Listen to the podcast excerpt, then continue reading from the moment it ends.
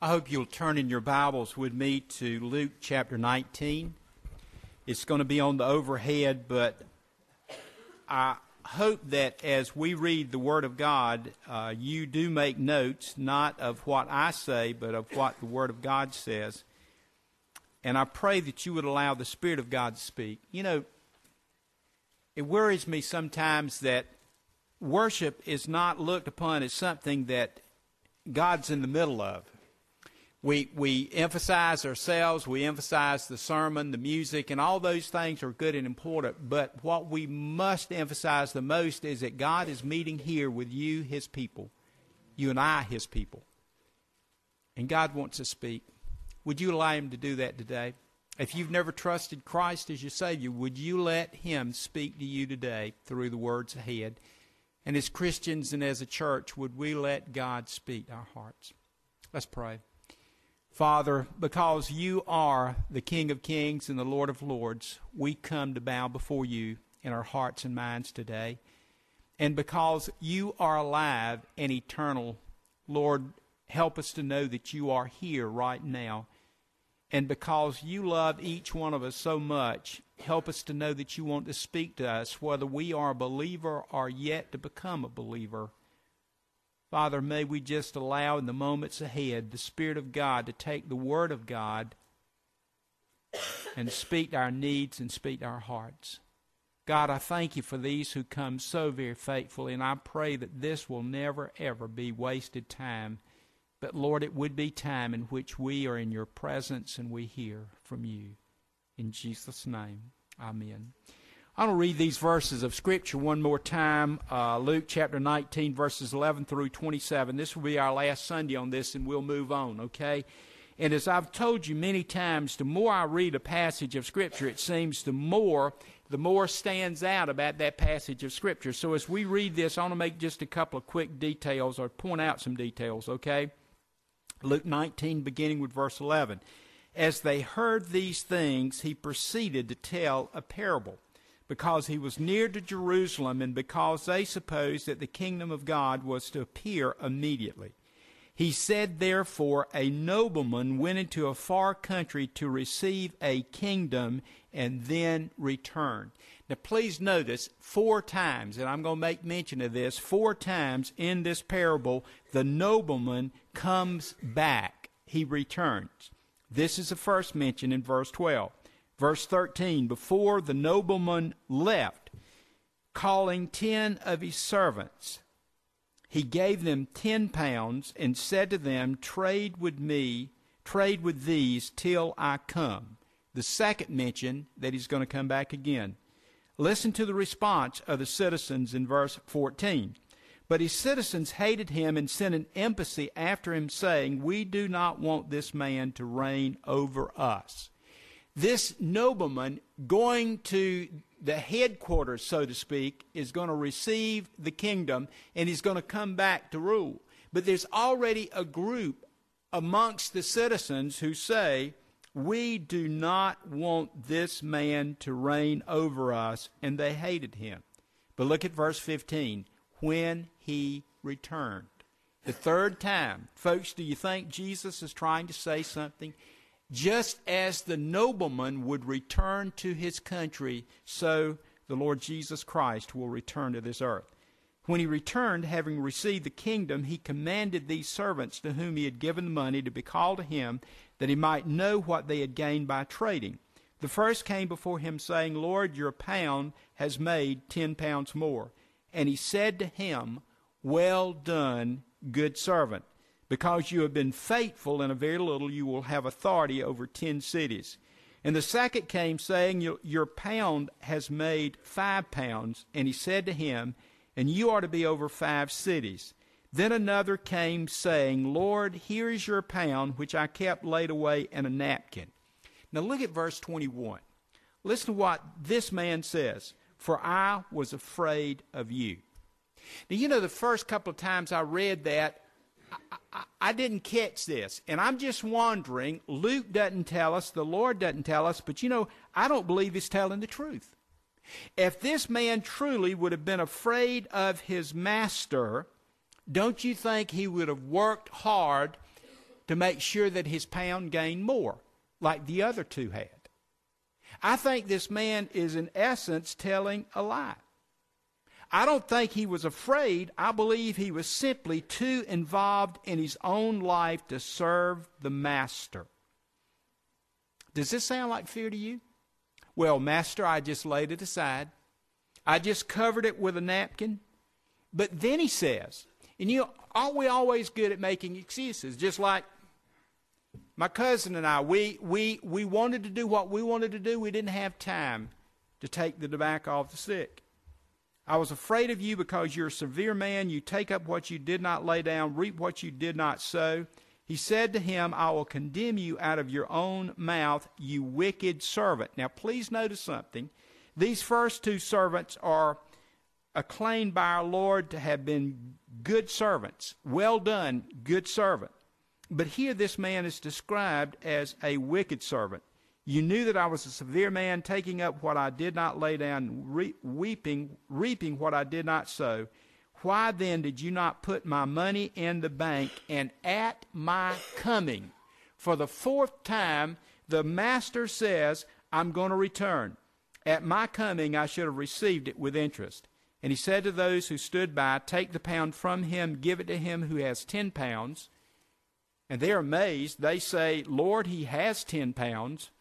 And then in verse 26, I tell you. Now, again, remember who's saying this the Son of God. This is a word from the Son of God. I tell you that everyone who has will more be given, but from him who has not, even what he has, has will be taken away. But as for these enemies of mine who did not want me to reign over them, bring them here and slay them before me. Slay them before me. Last Sunday, and I want to quickly run over this again. In these last chapters in Luke, beginning with the verse that begins next, Luke 19:28 through the end of chapter 23, Luke describes the last week in the life of Jesus. And I want to quickly run over these again, okay? We've been studying this on Wednesday night. On Sunday, Jesus enters into Jerusalem triumphantly. Then on Monday through Wednesday, in chapters 20, verse 1 through 21, verse 38. Now, I'm sharing this with you. I'm not trying to bore you. I hope in the next two weeks, as you and I prepare hearts for Easter, we will read these chapters of Scripture and see what is going on. Monday, Tuesday, and Wednesday, Jesus is cleansing the temple. He has a lot of issues with the Jewish leaders, and they're arguing with him and he teaches the people in the temple. His last week of his earthly life is focused on people at the temple, people who are coming there to worship. Then on Thursday, there's preparation for the Lord's Supper and Jesus in the Garden of Gethsemane. That's in chapter 22, verses 1 to 53. And then on Friday, there's the trial, crucifixion, and burial of Jesus. First of all, Jesus is tried before the Jewish leaders in chapter 22, verses 54 to 71. Then, before the Romans in, verse, in chapter 23, verses 1 to 25. Then he is crucified in chapter 23, verses 26 to 49. Then he is placed in the grave, chapter 23, verses 50 to 56.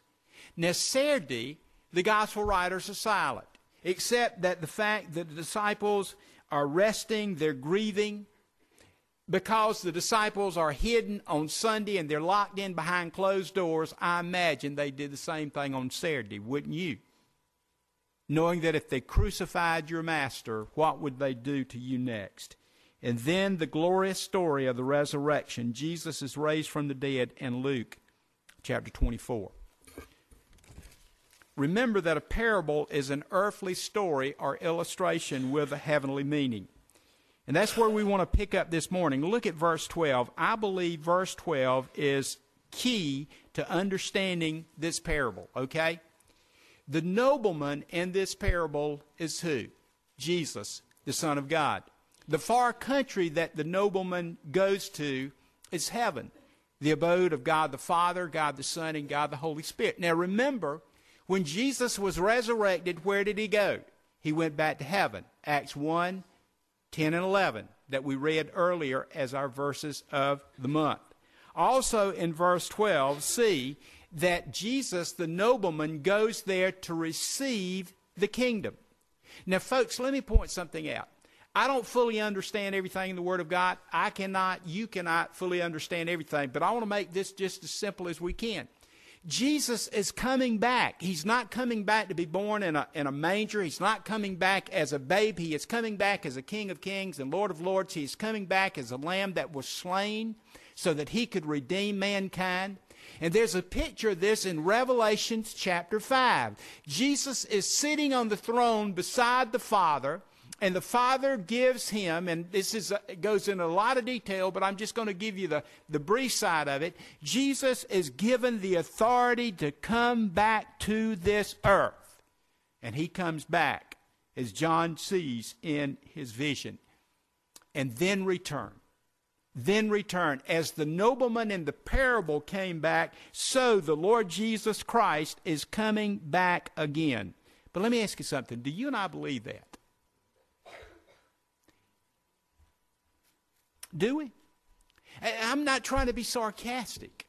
Are we founding our lives on a living Jesus who died on the cross, who was buried, who rose on the third day, ascended into heaven, who reigns in heaven right now, and the Father at the appointed time is going to send him back? Do we believe that? I might have mentioned this before, and, and I'm not here trying to criticize others from the pulpit, but I remember doing a funeral in past years, and it was not somebody in the church, and and one of the family members that that came to the funeral was of another denomination. It was a Christian denomination, and I'm not going to call a denomination because again, I don't want you to think I'm trying to be critical. But I was told that and, and, another minister helped me. We did it together, and we affirmed the fact that Jesus died for us, that he was buried, that he rose again on the third day, and he's coming back. And this family member who lived out of town told another family member that she didn't know if there was any such thing as a resurrection or not because her pastor stood in the pulpit and said, I don't know if Jesus was raised or not. I don't know if he's coming back. And folks, I want to tell you by the authority of the Word of God and what Jesus said himself, Jesus was raised from the dead. Jesus is coming back.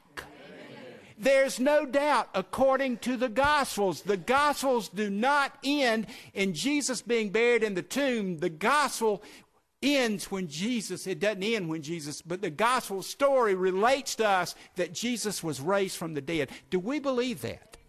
And folks, it is, it is the foundation of our faith that Jesus Christ is coming back. Folks, why else would we want to live on this planet? You know, I'm looking forward to that day. I'm looking forward to not having to constantly battle with sin that is in me that wants to win. I, I'm constantly battle, battling the torment in this world where I, you know, I'm like John, even so, come, Lord Jesus, come get us.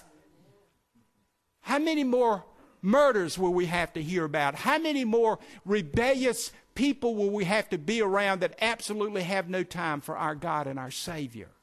And God bless them, and may they come to a personal knowledge of Him. Don't you just get tired sometimes? Well, folks, the good news is that Jesus is coming back, and the even better news is He's got a plan for us to stay here until that time when He calls us home. You know why He's leaving us here?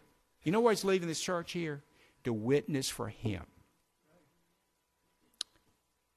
Folks, this is why this parable is about. We have been left here to serve God. Let me just, I'm so afraid, I'm a, I know I'm going to run out of time before I get finished today, but let me, let me just point some things out. Jesus promised that he would go away, but he would return. And let me just give you some examples of this, and we'll go through these quickly. Most of these you already know. Okay, first of all, and I'll, there's, there's many passages in the New Testament that tell us that Jesus is coming again, but let me just give you some, just a few, okay? Number one, I want to give you from his own words. You know these words. We read them at funerals all the time. Listen to this John 14, 1 through 3. Let not your hearts be troubled. You believe in God, believe also in me. In my Father's house are many rooms. I love the King James mansions. If it were not so, would I have told you? Now listen to this. Jesus says, I've told you that I go to prepare a place for you. When I go and prepare a place for you, say this next phrase with me I will come again and will take you to myself, that where I am, there you may be also. What do you think that means? He's coming back, folks. He's going to prepare a place, and just as sure as he came the first time to die on the cross, he's coming again to take us back to heaven. Amen. In Acts chapter 1, verse 11, listen, these are the words of the angels. Speaking to the disciples, men of Galilee, why do you stand looking into heaven? This Jesus who was taken up from you into heaven, read the rest of it with me, will come again, or come, I'm, I, i am making words up, I'm sorry, will come in the same way as you saw him go into heaven. Let me just give you some examples. How about the Apostle Paul? Folks, not only did Jesus say he's coming back and the angels say he's coming back, under the inspiration of the Holy Spirit, Paul teaches Jesus is coming back. 1 Corinthians 11 26. And this is teaching on the Lord's Supper. Paul says, As often as you eat this bread and drink this cup, you proclaim the Lord's death, read with me, until he comes. Listen to First, uh, First Thessalonians chapter 4, verses 13 through 18. Do you have fears about those that have died that you love and that were Christians? Well, listen, Paul faced the same thing. They thought Jesus was coming back immediately within the generation. Paul thought Jesus was going to come back before he died. People in Thessalonica were writing to Paul saying, Look, our brothers and sisters, our moms and dads, our children have been dying. Are, are they okay? What's going to happen to them? And listen to what Paul writes back under the inspiration of the Holy Spirit. But we would not have you ignorant, brethren, concerning those who are asleep. And in Paul's usage, asleep meant dead. That you may not grieve as others do who have no hope. For since we believe that Jesus died and rose again, even so, through Jesus, God will bring with him those who have fallen asleep. Do you get the picture? Those who have fallen asleep are at home in heaven. And they're going to come back with Jesus one day. For this we declare to you by the word of the Lord that we who are alive, who are left unto the coming of the Lord, shall not precede those who have fallen asleep or died.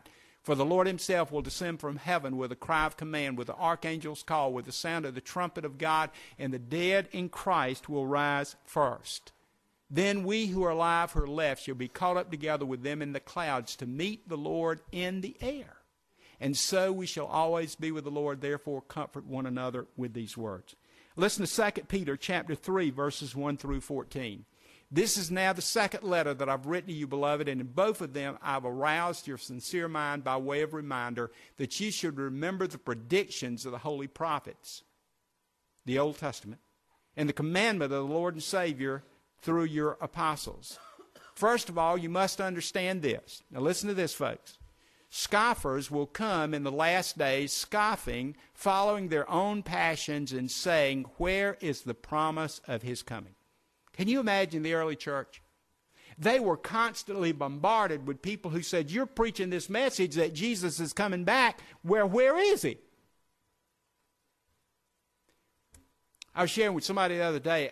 The, the new truck I have, of course, you get a subscription to satellite radio. And, and, and I've got in touch with my 60s feelings again. I just want you to know that. And I've been listening for you guys that don't know about the 60s. It was the real day of rock and roll. But anyway, there is a song. There's a song that keeps coming back to my mind. And it's, it's in the year 2525. You remember that song? And one of the lines in that song says, In the year 3535, if God's a coming, he ought to be here by then. And it is a very uh, subtle way of saying, we don't think God's coming back. We don't think Jesus is coming back. Well, folks, Peter said, there's always going to be scoffers, and they're going to tell you you're crazy. If you think a man could live 30 years, die on a cross, be buried, raised again, and then come back again, you're crazy. It hadn't come in 2,000 years. Where is he at? Paul says, excuse me, Peter says, and where's the promise of his coming? For ever since the fathers fell asleep, all things have continued as they were from the beginning of creation. They deliberately, listen, this is Peter's response.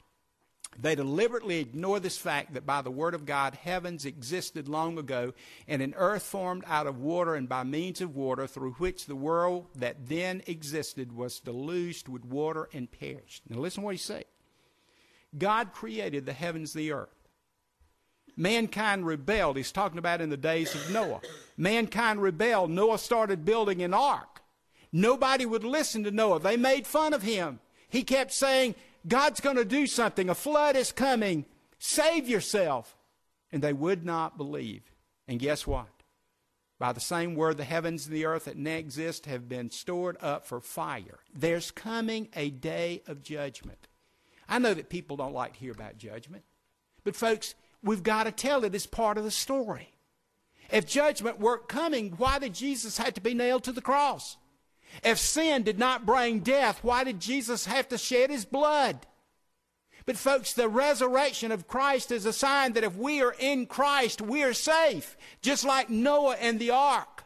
We're safe from the judgment of God because we've been washed in the blood of Jesus Christ. The earth's being saved up for the day of judgment and destruction of ungodly men, but do not ignore this one fact, beloved, that with the Lord one day is a thousand years, and a thousand years as one day.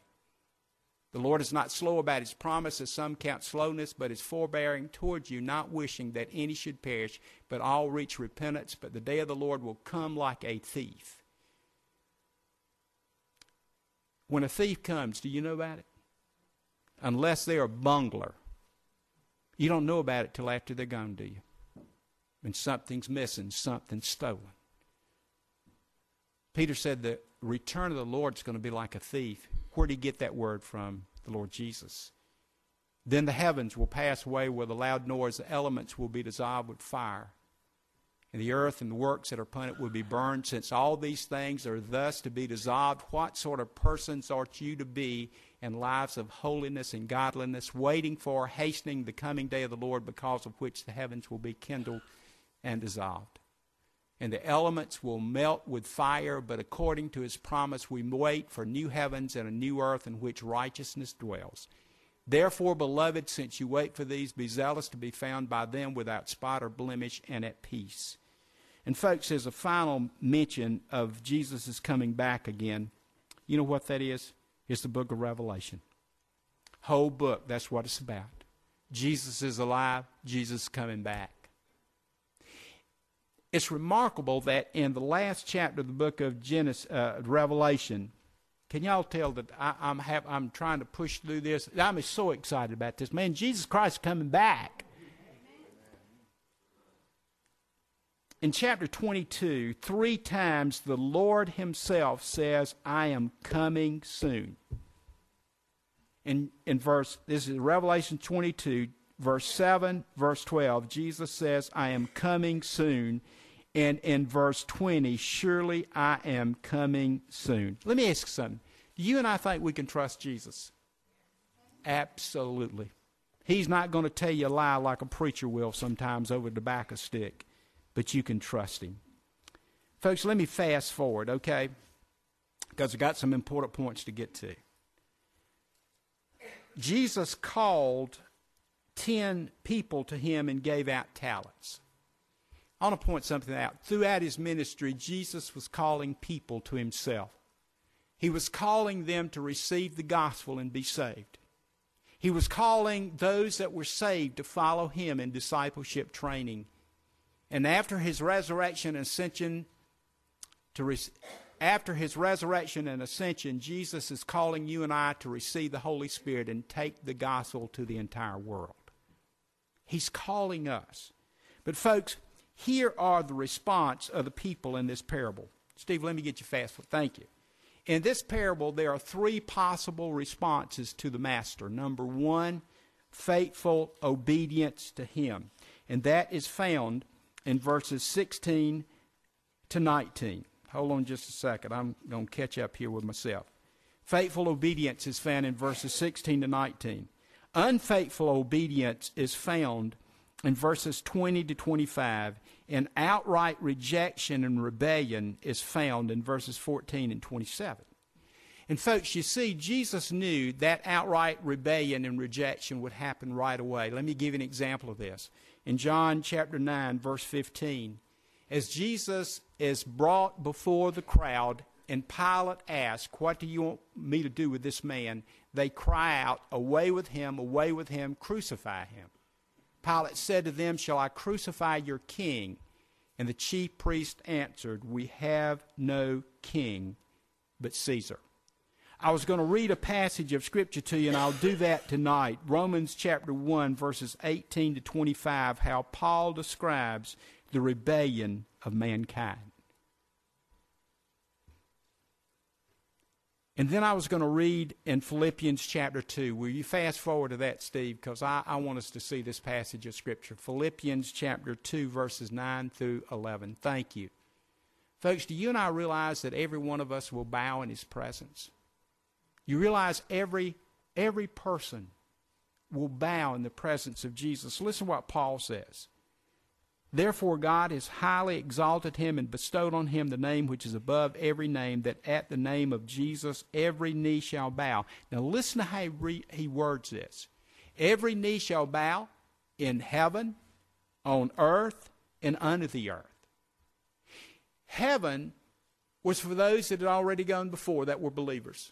On earth is every generation of people living on the earth, and those under the earth describe those who have died without faith in God and Jesus Christ. And, folks, it also, I believe, means Satan, all his demonic forces, and all who have rejected Jesus. Every knee shall bow, and what will they do next? Verse 11. Every tongue confess that Jesus Christ is Lord to the glory of God the Father. Romans 14:12 says all of us shall give an account of ourselves to God. But, folks, here's what I'm driving toward, and here's what I want to just spend just a moment on. Jesus is coming again. That's the biblical truth. When we see him, what will we say? What will we say? Folks, back up, Steve, to John chapter 20, verses 26. Thank you. Let me give you an example of a man who didn't believe he'd ever see Jesus again. You know him well. He was one of the disciples. His name was Thomas. The first time that Jesus appears to the disciples, he says, he was not there, and he says, I won't believe it until I can see where the nails pierced his hands and the spear pierced his side. Well, guess what? Next week, Jesus appeared to the disciples again. Follow as I read this passage, John 20, beginning with verse 26. Eight days later, his disciples were again in the house, and Thomas with them. The doors were shut, but Jesus came and stood among them and said, Peace be with you. Look at verse 27. Then he said to Thomas, Put your finger here and see my hands. And put your hand and place it on my side. Do not be faithless, but believing. What did Thomas say? My Lord and my God. Is there anything else to say other than thank you, Jesus? Jesus said to him, Have you believed because you have seen me? Blessed are those who have not seen yet believe. Now, Steve, before you go to the next slide, hold on just a second. Would you and I not agree that we'll be like Thomas and we'll say something to the effect, My Lord and my God? If the gospel is the truth, and I believe it is. If Jesus Christ is the Son of God, and I believe He is, what will we say when we see Him? But, folks, I want to ask you a question. When we see Jesus, what will He say to us? There's a similar parable in Matthew chapter 25 and let me give you the three responses that Jesus gave to those that's, that saw him. Steve, if you go to that next slide. When Jesus looks at you and me, will he say, Well done, good and faithful servant? That's Matthew 25, 21. Or will he look at us and say, You wicked and slothful, and that word means lazy? Will he say, You wicked and lazy servant? And I pray, dear God, that you'll not, you and I will never hear Jesus say these words to us Depart from me, you cursed, into the eternal fire prepared for the evil, for the devil and his angels. Folks, listen. This is a very serious matter. And I'm not trying to scare you. I am not trying to manipulate you. I'm simply trying to tell you the truth according to the words of Jesus Christ Himself. One day, we'll see Him again. We'll bow in His presence. We'll know for sure that He is the Son of God and the King of Kings and the Lord of Lords. That He gave Himself on the cross for us, that He shed His blood that our sins might be forgiven. But, folks, what's he going to say? Is he going to say, Well done, good and faithful servant? Is he going to say, You've been wicked and you've been so lazy? Or will he say, Depart from me? Our Lord wants each one of us to know him as our personal Savior. And I especially today want to ask you if you have not yet asked Jesus to come into your heart and be your Savior, would you consider it? Don't do it because I'm asking you to. Do it because Jesus Christ Himself is extending that invitation to you to save you from your sins, to save you from the penalty of sin, which is death, and to give you right standing with Him and a place in heaven that He has prepared for you. Yes, I know this sounds old fashioned, but folks, it is the truth according to the Lord Jesus Christ. And my Christian brothers and sisters, you know, every day that goes by our life is a little shorter, isn't it? The good news is that as it ends, He's going to be there to take us home. But, folks, we need to be busy for Him. We need to be taking the spiritual gifts and abilities that He's given us and use them in His kingdom's work. And if we're not doing that, guess what? He's calling us to become faithful and to become His witnesses. May the Lord Jesus help us to do that. Let us pray.